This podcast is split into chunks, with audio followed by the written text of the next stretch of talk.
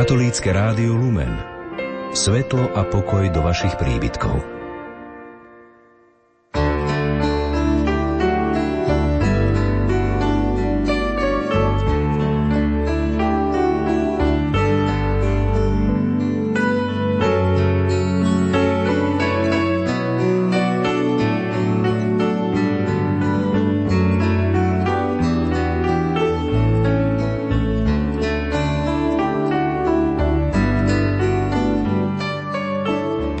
Požehnané popoludne Bielej soboty, milí priatelia. Monsignor William Judá v knihe Pane mám čas píše V našich krajoch najskôr zotrvávame pri pánovom hrobe a rozímame o jeho utrpení a smrti. Avšak zdanlivé mlčanie Bielej soboty predstavuje ticho, ktoré prehovorilo. Nový človek, ktorý vo viere vidí viac, ako je to, čo jestvuje a ktorého srdce je láskou schopné vidieť neviditeľné, vie, že nejestvuje prázdnota a že nekonečnosť Boha zvíťazila na veky. Milí poslucháči, v nasledujúcich minútach vám priblížime viaceré momenty z rozhlasových duchovných cvičení, ktoré viedol v dňoch 6. až 8. apríla emeritný otec biskup Monsignor Andrej Imrich zo spiskej kapituly. Pokoj Bielej soboty do vašich príbytkov prinášajú majster zvuku Marek Rimóci a moderátor Pavol Jurčaga.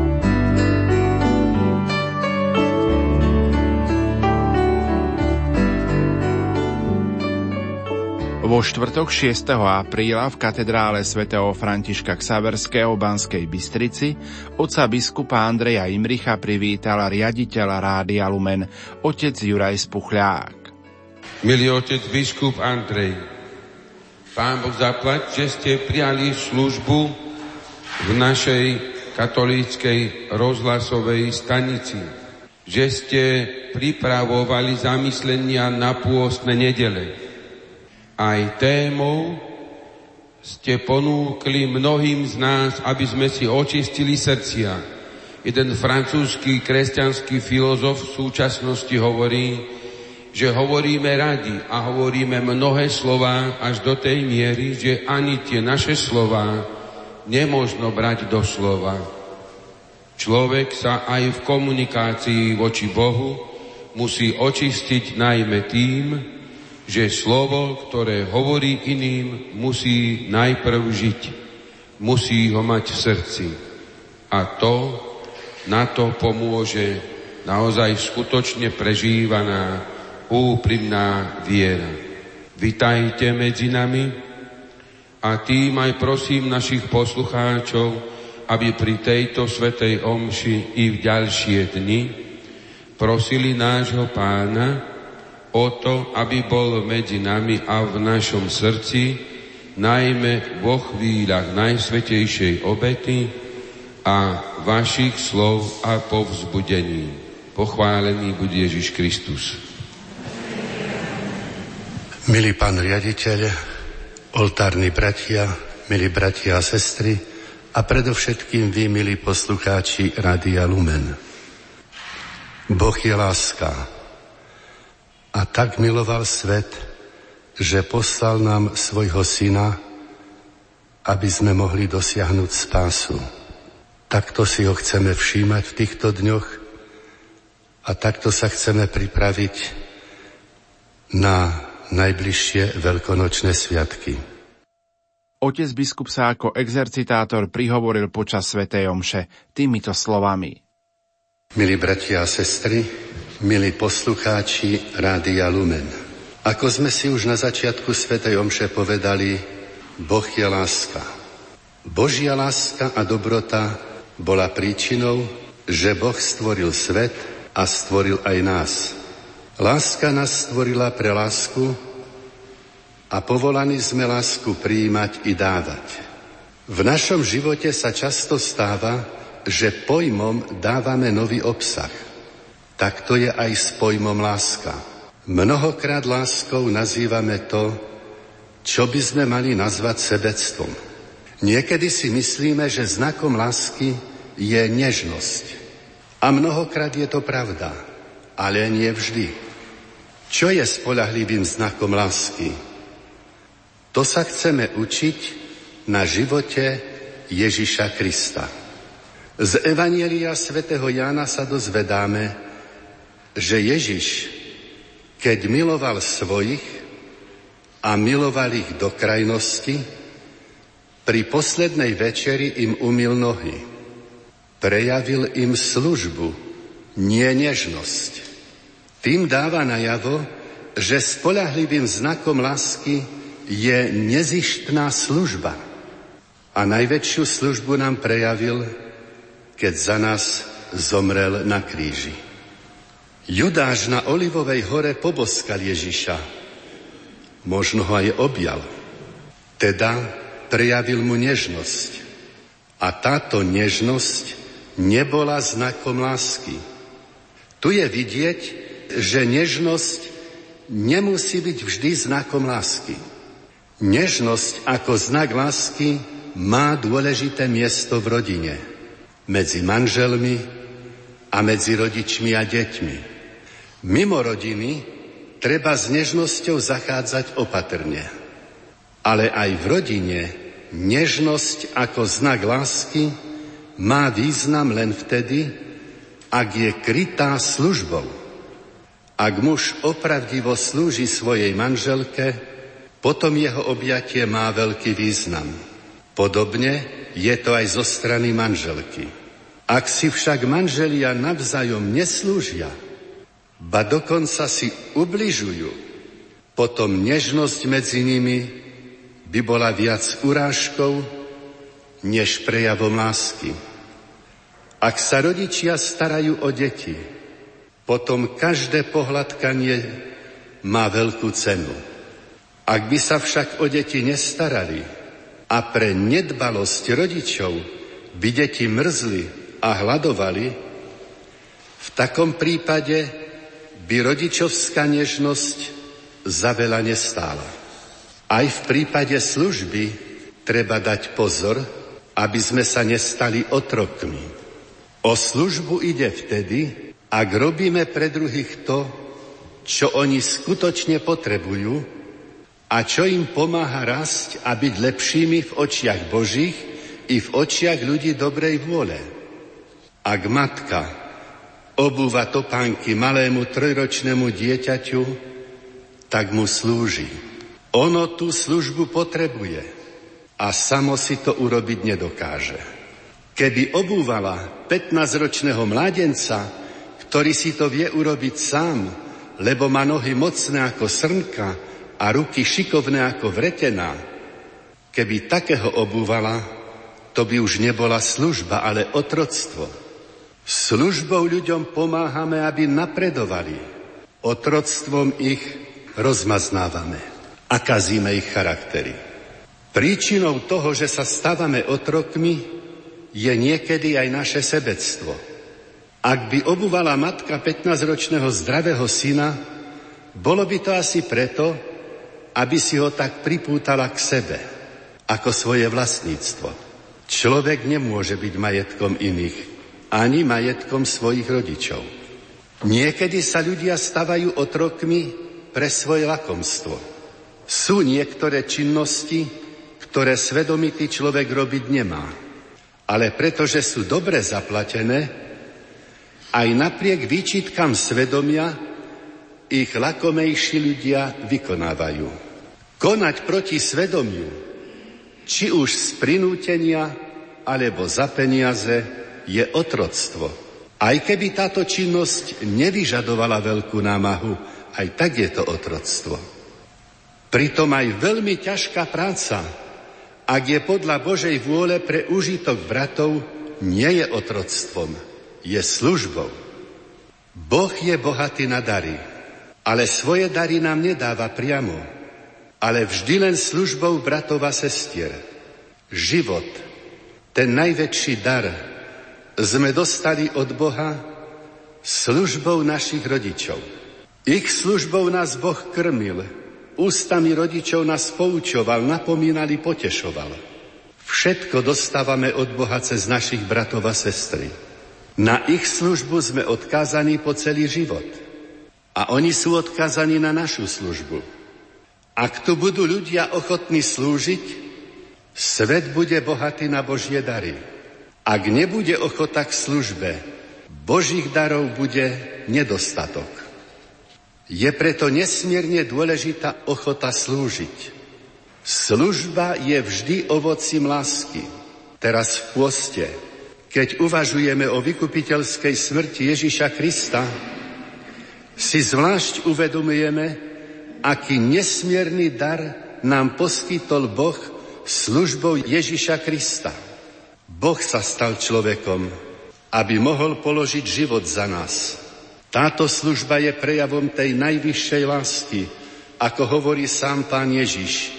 Nik nemá väčšiu lásku ako ten, čo položí život za svojich priateľov.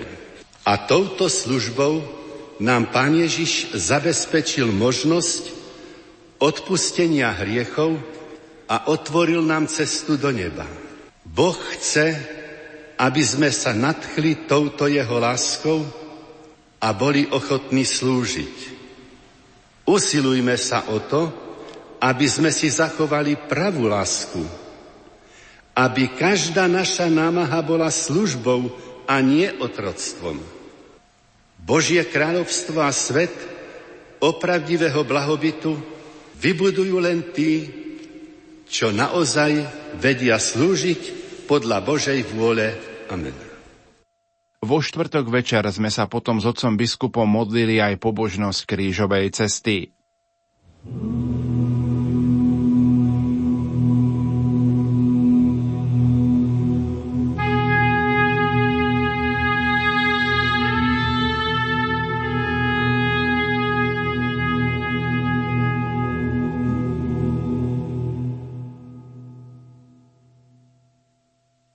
12. zastavenie Pán Ježiš na kríži umiera.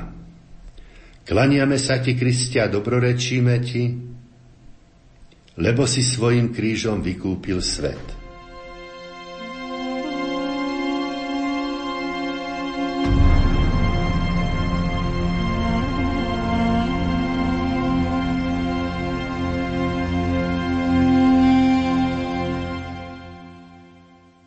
Láska Ježiša Krista dosiahla svoj vrchol, keď vyriekol, je dokonané. Za tým naklonil hlavu a vypustil ducha. Kristova láska bola láskou vytrvalou, celoživotnou, ktorá neochabla, vydržala až po smrť. V tých najťažších bolestiach, v tom najväčšom ponížení, nikoho nepreklína, na nikoho nenadáva, nerúha sa Bohu, ale plný lásky svoju dušu odovzdáva Otcovi a prosí za tých, ktorí ho umúčili. Otče, odpust im, lebo nevedia, čo robia. Láska až na smrť je vrcholnou láskou. Pane, pomôž nám, aby sme sa usilovali po celý život rásť v láske – aby sme na konci života vedeli s odovzdanosťou do vôle Božej prijať všetko, čo na nás príde, všetky bolesti i slabosti a hlavne, aby nás láska k Bohu pohla k ľútosti nad našimi hriechmi a k ochote všetkým odpúšťať. Ukrižovaný Ježišu, zmiluj sa nad nami aj nad dušami vočistci.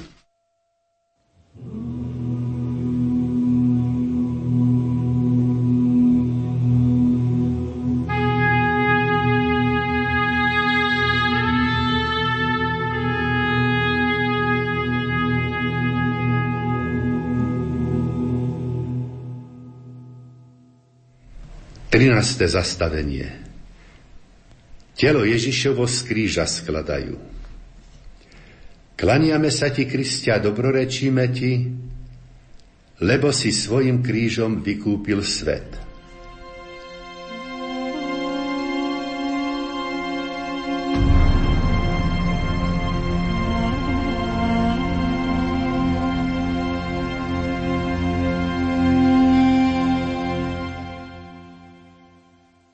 Pana Maria sprevádzala svojho syna po celý jeho život a prejavovala mu svoju materinskú lásku. Stretáme ju aj na krížovej ceste. Vidíme ju ticho stať pod krížom a potom držať v náručí mŕtve telo pána Ježiša. Jej materinská láska je láskou obetavou, vynaliezavou, účinnou, tešiacou sa, ale aj trpiacou. Jej obetavosť a vynaliezavosť sa dá vidieť v Betleheme, pri úteku do Egypta, pri hľadaní 12-ročného Ježiša.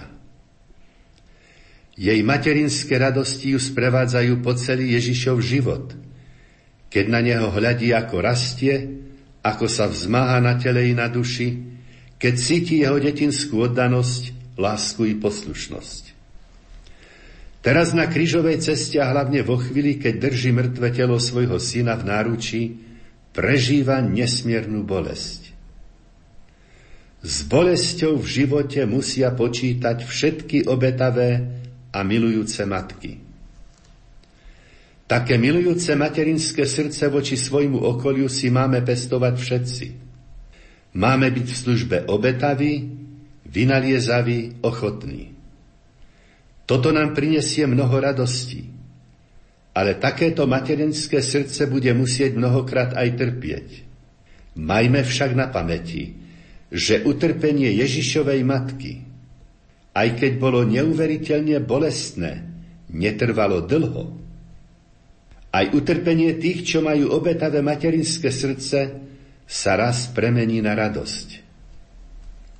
Ukrižovaný Ježišu, zmiluj sa nad nami, aj nad dušami vočistci.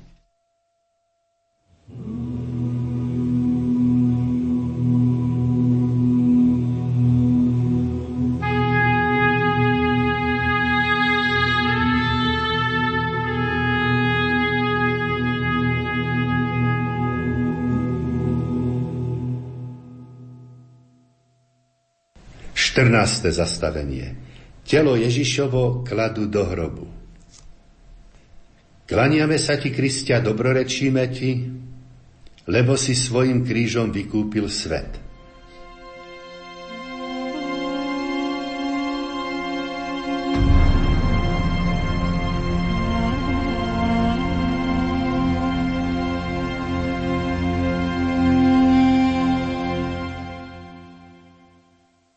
Sebectvo je ako burina v našom živote. Keď ho nevykoreníme, tak sa rozbujnie, že udusí v nás aj tú poslednú iskierku lásky.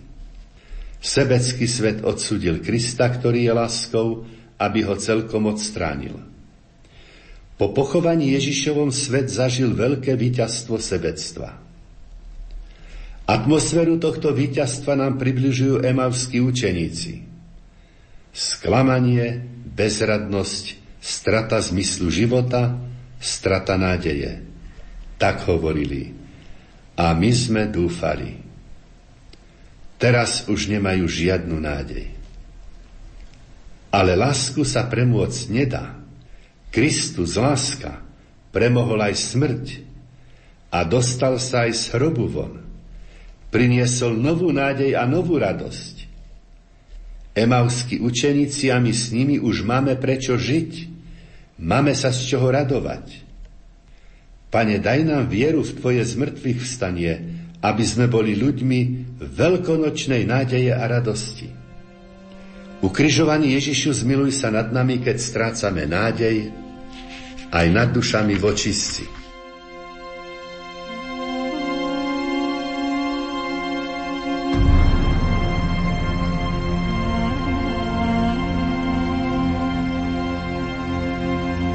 Klaniame sa ti, Kristia, dobrorečíme ti, lebo si svojim krížom vykúpil svet. Pa, pane, ty prameň lásky, pomáhaj nám denne raz v láske, aby sme boli ľuďmi kresťanskej nádeje a radosti. Láska nech z nás urobi ľudí obetavých, vynaliezavých a ochotných slúžiť. Našou službou sa Tvoje dary dostanú do života našich bratov a sestier. Nech je naša služba účinná, aby svet nebol chudobný na Božie dary. Amen. Motom rozhlasových duchovných cvičení boli slová život vo svetle viery a posvetený vierou. V programe nechýbala aj eucharistická adorácia i úvahy otca biskupa. Poďme si ich spoločne vypočuť. Milí poslucháči Radia Lumen, pri týchto úvahách budeme uvažovať o živote vo svetle viery a o živote, ktorý je posvetený vierou. Keď hovoríme o svetle, pod svetlom rozumieme poznanie. Ak ideme uvažovať o živote vo svetle viery, znamená to, že chceme hľadať zmysel života z poznania, ktoré nám poskytuje viera. Na začiatku uvažujme o tom, akú veľkú hodnotu v našom živote má poznanie. Povedzme si nasledujúcu udalosť. Bolo to tesne po vojnovom bombardovaní. Do zničeného a opusteného domu vošiel človek, našiel tam drevenú skriňu, vzal si ju, že bude dobrým palivom. Išlo totiž o suché tvrdé drevo. Cestou ho stretol historik umenia a vraví mu Predaj mi tú skriňu, dobre ti zaplatím. Išlo totiž o nádherný drevený barokový exemplár. Pre jedného to bolo iba kus dreva na palivo a druhý v tom istom predmete objavil takmer nevyčísliteľnú umeleckú hodnotu. Je škoda, ak človek vlastní veľké hodnoty a neváži si ich, lebo ich nechápe. Poznať pravé hodnoty, vážiť si ich a chrániť, to je cesta ku šťastiu. Toto nás robí opravdivými osobnosťami, čo zveľaďujú svet. Hlavnú rolu tu zohráva poznanie. Ak niekto v lese zablúdi a nevie sa dostať von, ten pochopí, akú cenu pre neho má poznanie najkratšej cesty. Poznanie nadobudáme dvojakou cestou. Prvá je cesta zo skúsenosti a druhá zo svedectva. To, čo sme videli, čo sme zmerali, čo sme sa dotýkali, o tom nadobúdame poznanie. A je to poznanie zo skúsenosti. Nie všetko však môžeme vidieť či zmerať, ale aj to môžeme spoznávať. Môžeme to spoznávať zo svedectva tých, čo to videli či zmerali. Oni nám vydajú svedectvo a my tomuto svedectvu uveríme. Vtedy sa naše poznanie rozšíri. Tí, čo svedčia, majú byť spolahliví a my musíme uveriť, aby sa naše poznanie rozšírilo. Ten, kto žil pri rieke Amazonke, môže nám o nej vydať svedectvo.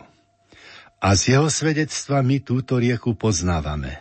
Ale len vtedy, ak tomuto svedectvu uveríme. Ak by sme o tejto rieke síce počuli, ale by sme tomu neuverili, tak ju nepoznáme. Uveriť informáciám o rieke Amazonke to je pozemská alebo prirodzená viera. A poznanie, ktoré z nej vyplýva, je prirodzené poznanie. V podstate aj toto poznanie je zo skúsenosti.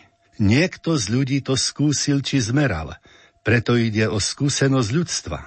Ľudské poznanie zo skúsenosti nám poskytuje veda. Jestvujú však skutočnosti, ktoré sa nedajú zmerať, nedajú nejako skúsiť. Sú vedou nedosiahnutelné, ale jestvujú. Tu patrí predovšetkým Boh. My ho môžeme tušiť. Môžeme si o ňom vytvoriť nejasnú predstavu, ale zreteľne ho spoznať pomocou vedy nemôžeme. Boh však chcel, aby sme ho poznali zreteľne. Preto sa nám zjavil. Chcel, aby sme spoznali aj jeho plán našej spásy. Preto jeho zjavenie je bohaté. Zjavil sa nám predovšetkým prostredníctvom Abraháma, Mojžiša a prorokov a svoje zjavenie završil vo svojom synovi Ježišovi Kristovi. Kristus nám nielen zretelne zjavil Boha, ale potvrdil aj zjavenie získané prostredníctvom spomínaných prorokov, keď ich pri svojich rečiach citoval. Uveriť svedectvu Ježiša Krista znamená nadobudnúť poznanie Boha a poznanie zmyslu Božieho stvorenstva. Toto poznanie je z viery. Ide o vieru nadprirodzenú. Veríme v pravdy, ktoré sú Bohom zjavené. Veríme samému Bohu. Touto vierou poznávame najvyššie dobro Pána Boha. Preto ide o najcennejšie poznanie. Touto vierou poznávame hodnoty, ktoré nám nedokáže sprostredkovať veda. Aký vďační musíme byť Bohu, že nám daroval také cenné poznanie. Vieru v Boha považujme za ten najcennejší poklad. Ďakujme Bohu za ňu a chráňme si ju.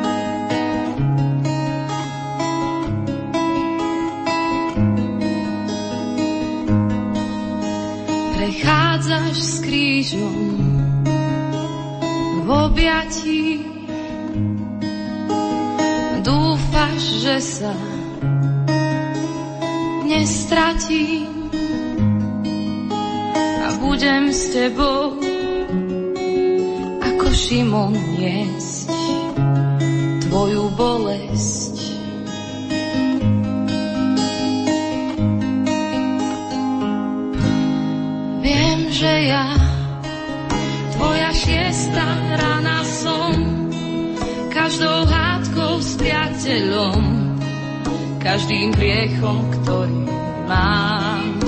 Ťa pribíjam, viem, že ja ťa predávam, jak ju dáš a ty mi odpúšťaš.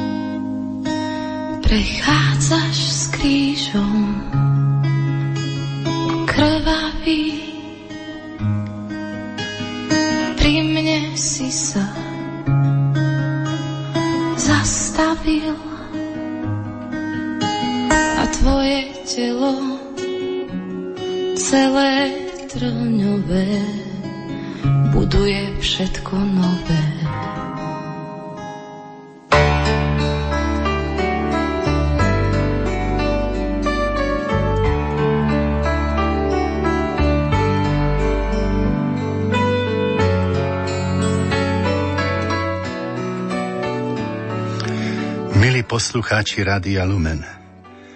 Pokračujme v našom uvažovaní. Povedzme si niečo o poznávaní Boha. prvom Božom prikázaní Boh hovorí toto. Ja som Pán tvoj Boh. Nebudeš mať iných bohov okrem mňa. Nebudeš sa im klaňať ani ich uctievať. V týchto slovách je ukrytý predpoklad, že každý človek si nejakého boha nájde, aby sa mu poklonil. Každý sa niekomu alebo niečomu klaňať bude.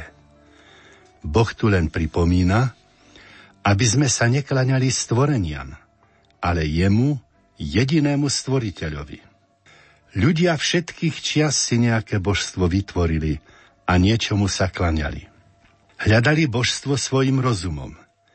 Preto za božstvo pokladali niekedy mocné prírodné živly, niekedy mocné živočíchy, niekedy mocných ľudí, či tajomné sily. Išlo pohanské náboženstva.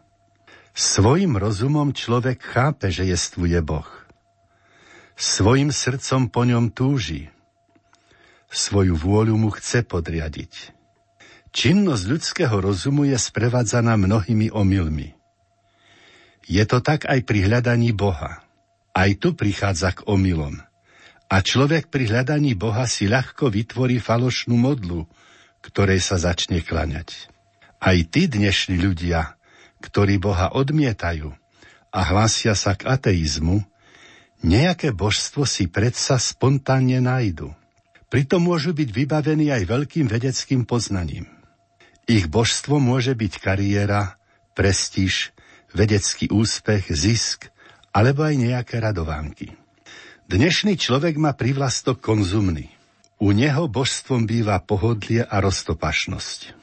So svetým Pavlom Apoštolom by sme mohli povedať Brucho im je Bohom a hamba slávou. Právo na rozkoš chce byť u dnešného človeka už pomaly takým právom, ako právo na život. Ak ma niekto o ňu oberá, myslím si, že si ju môžem tak brániť, ako by mi siahol na život. Otcovia a matky niekedy opúšťajú svoje usporiadané rodiny, lebo v novom vzťahu nachádzajú väčší zážitok. A preto si myslia, že majú právo pre tento zážitok opustiť svoju rodinu. Berú život nenarodeným deťom, aby si nenarušili pohodlie.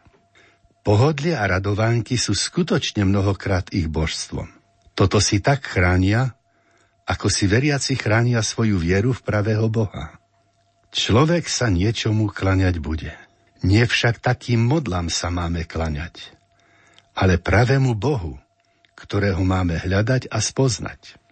Aby sme mohli nájsť pravého Boha, aby sme ho mohli spoznať, ale niemu sa klaňať, Boh nám v Kristovi sám prichádza v ústrety a zjavuje sa nám. Naplno uveriť tomu, čo nás učí Kristus, znamená spoznať pravého Boha a odovzdať sa mu. To je tá správna poklona. Poklona to je dobrovoľné podriadenie sa Bohu. Symbolicky tomu hovoríme byť na kolenách.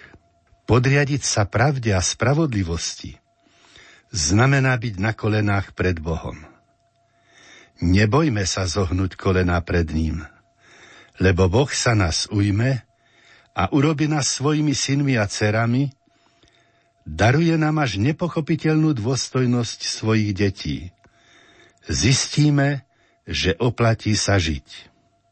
Padnúť na kolena pred niečím iným je znevažujúce, lebo to nás zašliape.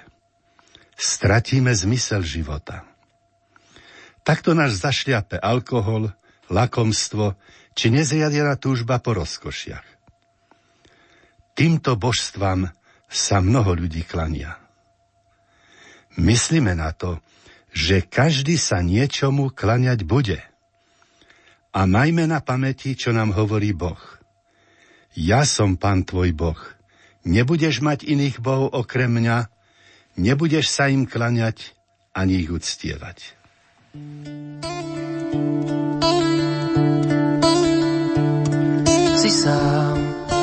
každý tvoj dých úzko zviera.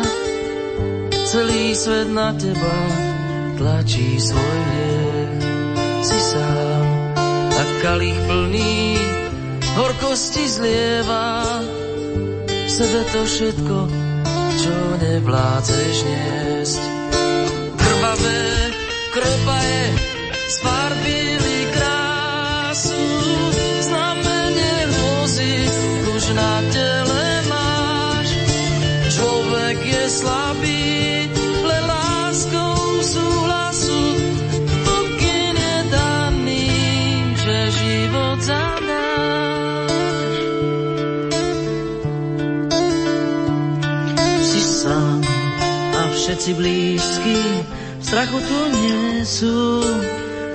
kríži pribitý už dosiahaš cieľ.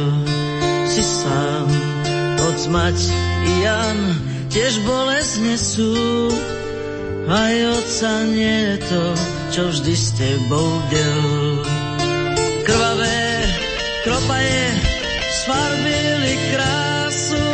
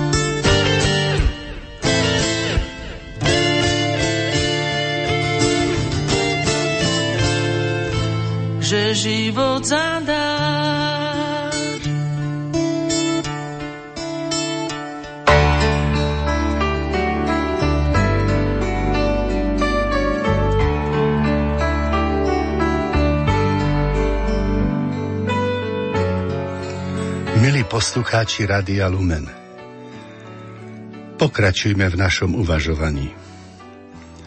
Svetý Jan Evangelista píše Boha nikto nikdy nevidel, jednorodený Boh, ktorý je v lone Otca, ten o ňom priniesol zväzť.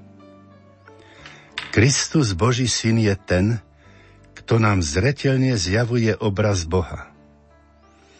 Z jeho slov poznávame, že Boh je náš Otec. On nás poučili, povzbudil, aby sme sa k Bohu obracali slovami Otče náš. Boh je Otcom v najširšom zmysle. Všetko, čo jestvuje, pochádza od Neho. On je ten, ktorý dáva život. Život to je to najväčšie a najobdivuhodnejšie tajomstvo v nás i okolo nás. Seba nám Kristus predstavuje ako Božieho syna, ktorý spolu s Otcom posiela Otcovho i svojho ducha, Ducha Svetého. Tak nám Kristus dáva najavo, že jeden Boh je v troch osobách. Odhaľuje nám tajomstvo Najsvetejšej Trojce. Z Kristovho učenia poznáme Božiu starostlivosť o svet a Božiu dobrotu. Keď počúvame Jeho slova, a sledujeme jeho život, poznávame, aký je Boh. Ak je Boh Otcom, z toho vyplýva, že Boh je láska. Božia otcovská láska a dobrota bola príčinou, že stvoril svet a stvoril aj nás. Jeho láska je starostlivá. Skôr než stvoril človeka, pripravil mu domov – tým domovom je Božia príroda. Človek sa v prírode cíti skutočne dobre. Poveril ho, aby si ju podmanil a prírodu stvoril takú, že ona čaká na to, že si ju človek podmaní. Slúži mu, živí ho a robí ho šťastným. Božia otcovská láska je aj milosrdná. Daroval človeku takú prírodu, ktorá mu poskytuje všetko, čo potrebuje. Najvýraznejším prejavom Božieho milosrdenstva a Božej dobroty je odpúšťanie. Ak robíme pokánie, Boh odpúšťa aj tie najväčšie naše hriechy. Svojim nekonečným milosrdenstvom však nenarúša spravodlivosť. Jeho milosrdenstvo Spravodlivosť presahuje. Niekedy si Božie milosrdenstvo vysvetľujeme tak, že pritom zabúdame na Božiu spravodlivosť. Ale ak hovoríme o Božej spravodlivosti, nesmieme zabúdať na Božie milosrdenstvo. Spravodlivosť bez milosrdenstva by bola odstrašujúca, ale milosrdenstvo nemôže byť proti spravodlivosti. Ono spravodlivosť presahuje. Predstavme si, že zomrie režisér, ktorý vo svojom živote natočil nemravné filmy a jeho priatelia takmer s istotou o ňom hovoria, že je v nebi, lebo Boh je milosrdný. Pritom tie filmy pôsobia na morálku hlavne mladých ľudí skazonosnejšie ako hadiet. Postavme si otázku, môže prežívať nebeské šťastie u Boha človek, ktorého dielo tu na zemi propaguje morálnu neviazanosť a deštruuje rodinný život? Mohlo by to možno tak byť, keby Boh prestal byť spravodlivým a bol by len milosrdným. Ale ak platí Božia spravodlivosť, taký človek potom musí aspoň vočistci nejako odčiniť za skazu, ktorú po sebe zanechal tu na zemi. Ale bude to prejav veľkého Božieho milosrdenstva, ak tú možnosť odčinenia dostane. Všimnime si súvislosť medzi Božou spravodlivosťou a Božím milosrdenstvom napríklad v prípade prvého človeka Adama. Keby bol Boh len spravodlivý, Adam by hneď po hriechu zomrel a upadol do väčšného zatratenia. Keďže Boh je nekonečne milosrdný, Adam hneď po hriechu nezomrel. Boh mu dal možnosť robiť pokánie a naprávať svoje previnenie. Pán Boh je však aj spravodlivý. Preto po Adamovom hriechu hneď začal platiť zákon smrti. To platí aj o nás.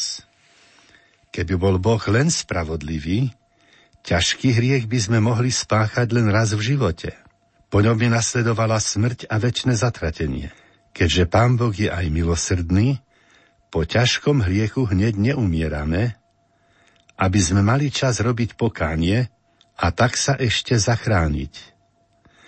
To, že nám Boh dáva možnosť robiť pokánie za naše previnenia, je prejavom veľkého jeho milosrdenstva voči nám.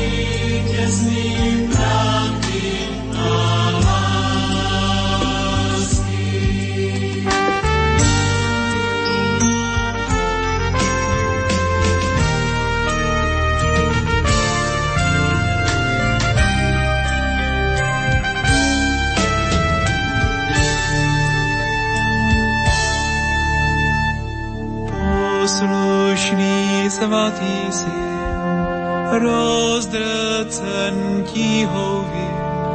On sám první nesl ten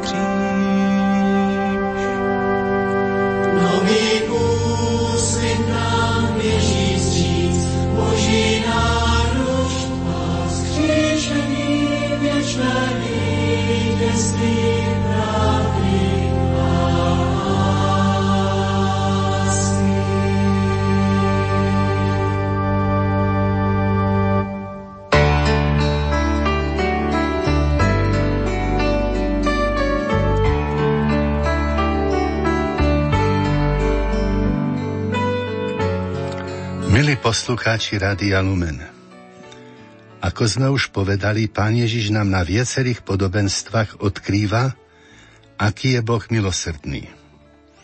Veľmi plasticky nám ilustruje Božiu dobrotu aj na podobenstve o marnotratnom synovi. Zastavme sa ešte pri tom obraze. Syn sa v otcovom dome nemá zle a predsa uteká z domu. Je to asi preto, že nechce byť dobrým. Ale neodchádza z domu na prázdno.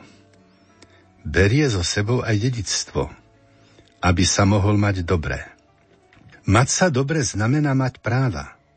A byť dobrým znamená plniť si povinnosti. Marnotratný syn nastupuje životný štýl mať sa dobre a nebyť dobrým. Mať práva a nemať povinnosti. To je ale porušením spravodlivosti. Spravodlivosť vyžaduje, aby bola rovnováha medzi právami a povinnosťami. Túto rovnováhu narušil a zle skončil. Dostal sa do veľkej biedy, lebo hýrivým životom majetok s neviestkami premárnil. Aby neumrel od hladu, aby prežil, jedol to, čo bolo určené prasatám. Tu začína jeho pokánie. Pravdivo si uvedomuje svoju situáciu. Za túto situáciu nikoho neobvinuje, ale uznáva, že to je jeho hriech. Neobvinuje otca, že urobil chybu, keď mu dedictvo vydal. Neobvinuje kamarátov ani neviestky, s ktorými prehýril majetok, že ho opustili. Skutočne nikoho neobvinuje, ale za svoj stav berie zodpovednosť na seba a uznáva, že on sa previnil, že je to jeho hriech. Hriech zanecháva, ľutuje ho a vyznáva sa z neho, keď vraví otcovi. Otče, srešil som proti nebu i proti tebe. Už nie som hoden volať sa tvojim synom. Vo svojom pokáni uznáva, že stratil právo byť synom a toho práva sa už nedožaduje, Chce byť u otca nádeníkom, teda len sluhom v otcovom dome. Otcovo milosrdenstvo je veľké, lebo mu dáva viac, než sa syn odvažuje prosiť. Znovu ho príjima za syna. Ale toto milosrdenstvo je odpoveďou na pokánie, ktoré marnotratný syn uskutočnil. Pokiaľ syn pokánie nerobil, pokiaľ z domu utekal, otec ho nechal tak – Nechal ho dokonca tak dlho, že mu doprial aj biedy. Keď však videl, že robí pokánie a keď videl, že z tejto biedy sa bez jeho pomoci nedostane, milosrdne sa ho ujal.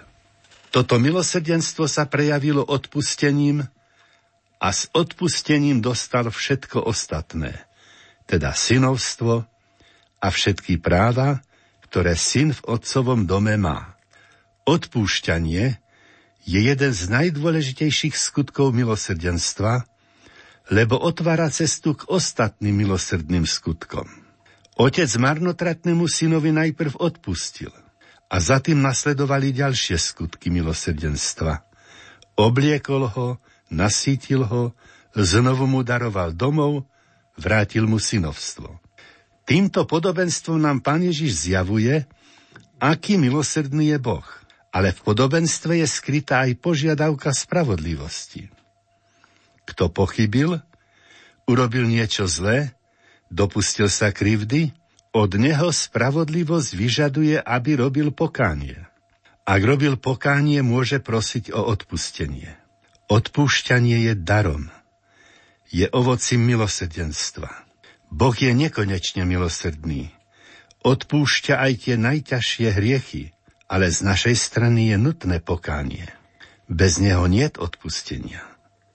Nie preto, že by bol Boh málo dobrý, ale preto, že bez pokánia hriešnik necíti vinu a o žiadne odpustenie nestojí, ba dokonca ním pohrda. Ešte treba pripomenúť, že nie zásluhou nášho pokánia nám Boh odpúšťa hriechy. Odpúšťa nám ich pre zásluhy Ježiša Krista, získané jeho smrťou a zmrtvých staním. Pokánie nás len uspôsobuje, aby sme po odpustení zatúžili a boli schopní ho prijať. Aj tento pôst využíme k pokániu, aby smrť Ježiša Krista nebola pre nás zbytočná.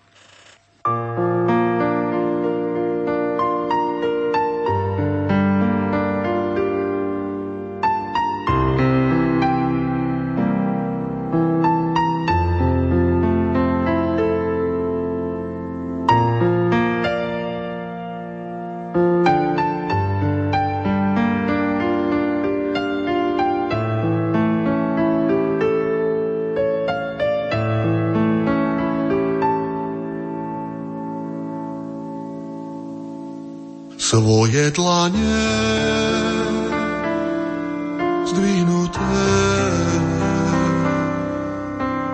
dvíha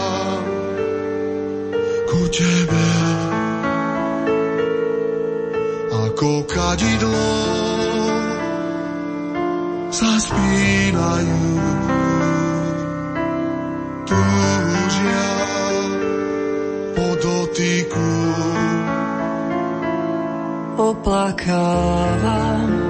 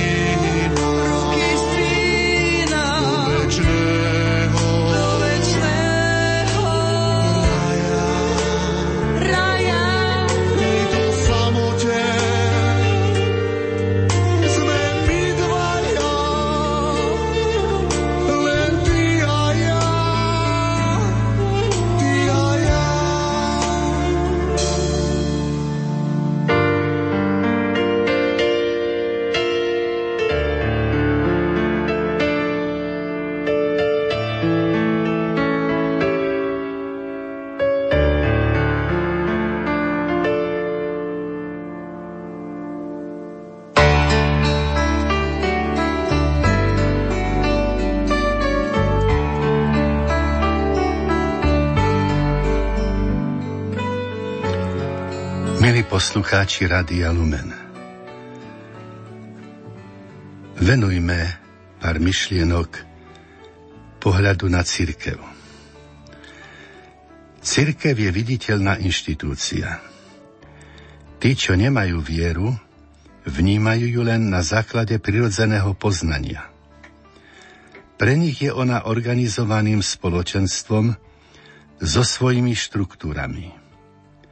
V ich očiach to môže byť inštitúcia, ktorá má morálny, kultúrny, sociálny, možno aj mocenský vplyv. Môžu ju mať aj v úcte. Môžu v nej vidieť záchrancu mnohých prirodzených hodnôt. Ale môžu ju vnímať aj ako konkurenciu v oblasti moci, ako prekážku slobody či vedeckého pokroku. Toto je prirodzený pohľad na cirkev, ktorý ju hodnotí len po vonkajšej stránke. A po tej vonkajšej stránke církev môže mať a má aj mnohé nedostatky. Vonkajšia stránka to je ľudský prvok cirkvy. Ale církev má ešte aj vnútornú stránku, teda prvok božský, ktorý sa dá poznať iba vierou. Pán Ježiš neustanovil len viditeľnú organizovanú inštitúciu na apoštolskom základe, ale ustanovil církev ako spásonosné tajomstvo. On sám je v církvi a církev je v ňom. Preto plnosť Kristovho spásonosného tajomstva patrí aj církvi, nerozlučne spojenej so svojím pánom. Církev je tajomným telom Kristovým a Kristus je hlavou tohto tela. A tak ako hlava a údy živého tela nie sú síce totožné, ale sú neoddeliteľné. Ani Krista a církev nemožno navzájom zamieňať, ale ani oddeľovať, lebo spolu tvoria jediného celého Krista. Táto neoddeliteľnosť sa v Novom zákone vyjadruje aj prostredníctvom analogie cirkvi ako Kristovej nevesty. Službou cirkvi Kristus zvláštnym a účinným spôsobom pôsobí v tomto svete nielen pre dobro členov cirkvi, ale pre dobro celého sveta, lebo všetci ľudia sú povolaní k spáse. Službou cirkvi nás sám Kristus učí, posvecuje, daruje nám Boží život a vedie k spáse. Týmto poslaním církev nikomu nie je konkurenciou, ale jedinou alternatívou všetkým ustanovizňam na tomto svete, lebo len jej jedinej Kristus zveril toto poslanie a nikto ju v tomto spásonosnom diele nemôže nahradiť. Ktokoľvek má strach z cirkvy a bojuje proti nej, podobá sa Herodesovi, ktorý sa bal betlehemského dieťaťa, že ho pripraví o trón. Ono neprišlo zaujať svetský trón. Jeho kráľovstvo totiž nie je z tohto sveta. Pokrstený katolík by mal církev vnímať očami viery, teda vnímať ju ako tajomné Kristovo telo a ako nepoškvrnenú Kristovu nevestu. Skúsenosť ukazuje, že aj mnohí pokrstení katolíci dokážu církev vnímať len tak, ako ju vnímajú neveriaci. Vidia ju ako organizované prirodzené ľudské spoločenstvo. Na církev nie sú schopní pozerať očami viery. Kto má nedostatok nadprirodzenej viery v cirkev, ten nemôže opravdivo cítiť s cirkvou. A nedostatok viery v cirkev spôsobuje aj mnoho útokov proti nej a proti jej členom. Kristus vedel, že ten ľudský prvok cirkvi bude mať mnoho nedostatkov. Aj napriek tomu on sa rozhodol, že takejto po vonkajšej stránke nedokonalej cirkvi zverí tie nesmierne poklady a nimi sú prostriedky našej spásy. Blahoslavený Izak, opat kláštora v stele túto jednotu medzi cirkvou a Kristom vyjadruje nasledovne. Teda cirkev nemôže bez Krista nič odpustiť a Kristus nechce nič odpustiť bez cirkvy. Cirkev nemôže odpustiť nikomu iba kajúcnikovi, čiže tomu, koho sa dotkol Kristus. Kristus nechce, aby mal odpustené ten, kto pohrdá cirkvou. Množstvo duchovných darov Kristus ponúka službou cirkvi. O tieto dary sa ochudobňuje ten, kto pohrda jej službou. Kto nepozná Kristovú cirkev. Kto k jej službám nemá prístup, ale po Božích daroch túži, Boh si k nemu cestu nájde, aby ho spasil. Lebo ten cirkvou nepohrda.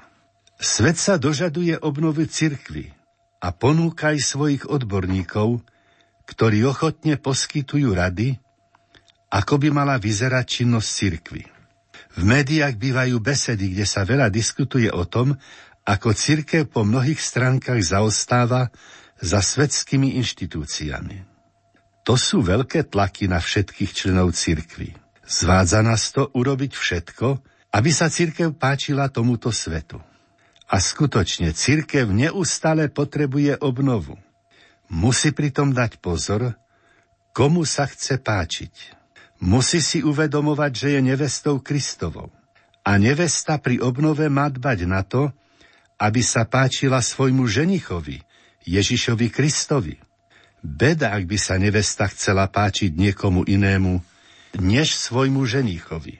Kto hľadí na církev očami viery, ten pochopí, že poslaním církvy je ohlasovať tomuto svetu Krista, a to Krista ukrižovaného. Milí poslucháči Rady Lumen, snažme sa pozerať na církev očami viery, aby sme dokázali cítiť s církvou. Jej ženich, Ježiš Kristus, sa nám za to bohato odmení. Zmiluj sa Bože nado mnou, pre svoje milosrdenstvo, a pre svoje veľké zľutovanie znič moju neprávosť. Úplne zmiz zo mňa moju vinu a oči zma od hriechu. Vedomý som si svojej neprávosti a svoj hriech mám stále pred sebou. Proti tebe, proti tebe samému som sa prehrešil a urobil som, čo je v tvojich očiach zlé aby si sa ukázal spravodlivý vo svojom výroku a nestranný vo svojom súde. Naozaj som sa v neprávosti narodil a hriešného ma počala moja mať. Ty naozaj máš záľubu v srdci úprimnom a v samote mi múdro zjavuješ. Daj, aby som počul radosť a veselosť a zaplesajú kosti, ktoré si rozdrvil. Odvráť svoju tvár od mojich hriechov a zotri všetky moje viny. Bože, stvor vo mne srdce čisté a v mojom vnútri obnov ducha pevného. Navráť mi radosť Tvojej spásy a posilni ma duchom veľkej ochoty. Pane, otvor moje pery a moje ústa budú ohlasovať Tvoju slávu. Veď Ty nemáš záľubu v obete, ani žertvu nepríjmaš odo mňa. Obetou Bohu milou je duch skrúšený, Bože, Ty nepohrdáš srdcom poníženým. Takto vyzeral vo vysielaní záver druhého dňa rozhlasových duchovných cvičení. Bol piatok večer krátko pred 23. hodinou. Katolícke rádio Lumen. Svetlo a pokoj do vašich príbytkov. Do štúdia Rádia Lumen prichádzajú podobné SMS-ky s prozbou o modlitbu, najmä možno za obrátenie či už manžela alebo deti, aby, aby sa vrátili k viere. Je to taký možno taký fenomén dnešnej doby, keď rodičia prosia za to, aby sa deti vrátili k viere. Táto túžba rodičov, aby sa vrátili k viere, bude veľmi požehnaná. Ja som presvedčený, že u Boha majú otcovia a matky veľké slovo vo vzťahu k deťom. Keď im prajú, keď zvolávajú na nich Božie dary, teda keď ich požehnávajú, Boh to istotne vyslíši. A tak ja by som chcel povedať týmto ľuďom, čo to píšu, že vytrvajte v týchto pekných túžbách a dúfajte, že Pán Boh sa zmiluje nad vašimi deťmi a že im dá milosť obrátenia, teda dar viery, aby boli spasení. Častokrát sa stretávame či už pred Vianocami alebo pred Veľkou nocou, že nás možno náhle opustia naši blízki a rodina prežíva bolesť, prežíva žiaľ a možno tie sviatky, kedy sa rodina vchádza spolu, je spolu, sú o to ťažšie, keď už dotyčný človek nie je medzi nimi.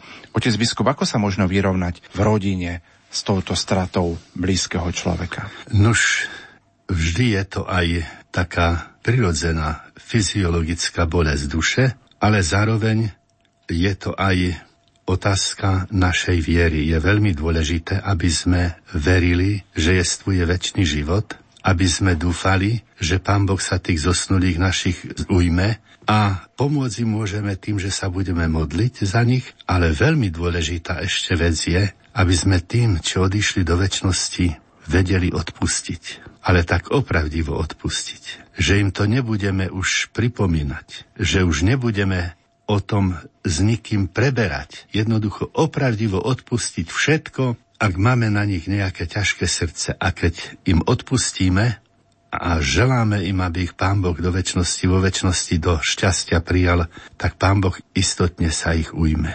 Teda asi toľko. Ale je veľmi dôležité, aby sme pamätali aj my, žijúci, že aj my pôjdeme do väčšnosti, aby sme sa modlili za to, aby nám Pán Boh doprial šťastlivú hodinu smrti. Čo je to šťastlivá hodina smrti? To je taká hodina, v ktorej budeme zmierení s Bohom, keď budeme v milosti posvedzujúcej. O toto sa musíme snažiť, modliť, prosiť. Prežívame milostivý čas rozhlasových duchovných cvičení v mnohých farnostiach na Slovensku práve v týchto dňoch vrcholia veľkonočné vysluhovania sviatosti zmierenia. Čo poradíte, otec biskup? Ako sa dobre pripraviť na prijatie sviatosti zmierenia? Nuž je dôležité, aby sme boli schopní nielen spoznať svoje hriechy, ale uznať ich ako hriechy. Tak ako sme hovorili o marnotratnom synovi. On sa mohol vyhovárať všelijako, že to ty, otec, si urobil chybu, keď si mi vydal dedictvo. To tie neviestky, tí kamaráti a podobne. Nie, on nikoho neobviňoval, ale uznal zodpovednosť za svoj skutok. Ľutoval ho. Teda je veľmi dôležité, aby sme uznali svoje previnenia ako hriechy. Ľutovali za nich. A teraz je dôležité, aby pohnutkou k ľútosti nad našimi hriechami bola láska k Bohu. S ľutosťou sa viaže aj dobre predsavzatie a potom je to, je to problém. Takže dobrá príprava na svetu spoved je uznať svoje hriechy, vyznať sa z nich a ľutovať. A treba ešte pripomenúť, že ak je naozaj pohnutkou k ľutosti, láska k Bohu, tak v prípade nebezpečenstva smrti nám odpúšťa hriechy takáto ľútosť, aj keby sa kňazku nám nedostalo. To je mimosviatostné odpustenie hriechov, toto nám treba vedieť, lebo, lebo jednoducho nevieme, kde budeme umierať. Za akých okolností. Kňaz sa ku nám nemusí dostať. Nezavolajú nám kňaza, lebo povedia, no, aby sa nezlákol, že už umiera a podobne. Ale my musíme vedieť, že aj sa, keď sa kniaz ku nám nedostane, ale ak budeme mať dokonalú ľútosť, to znamená príčinou pohnutkou k ľútosti, bude láska k Bohu tak môžeme dosiahnuť odpustenie hriechov aj mimo sviatostným spôsobom. Otec biskup, čas druhého dňa rozhlasových duchovných cvičení sa naplňa. Čo možno dodať ako také záverečné slova pre všetkých tých, ktorí nás dnes večer počúvali? Ja by som chcel v dnešný deň poďakovať, vrúcne poďakovať všetkým pracovníkom Radia Lumen.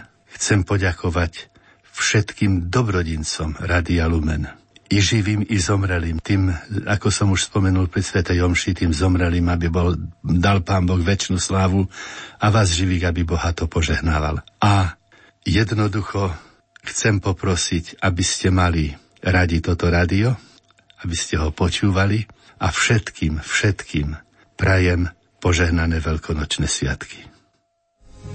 Krakov 2017 13. rozhlasová púť Rádia Lumen do Sanktuária Božieho milosrdenstva v Krakove bude v prvú sobotu mesiaca máj.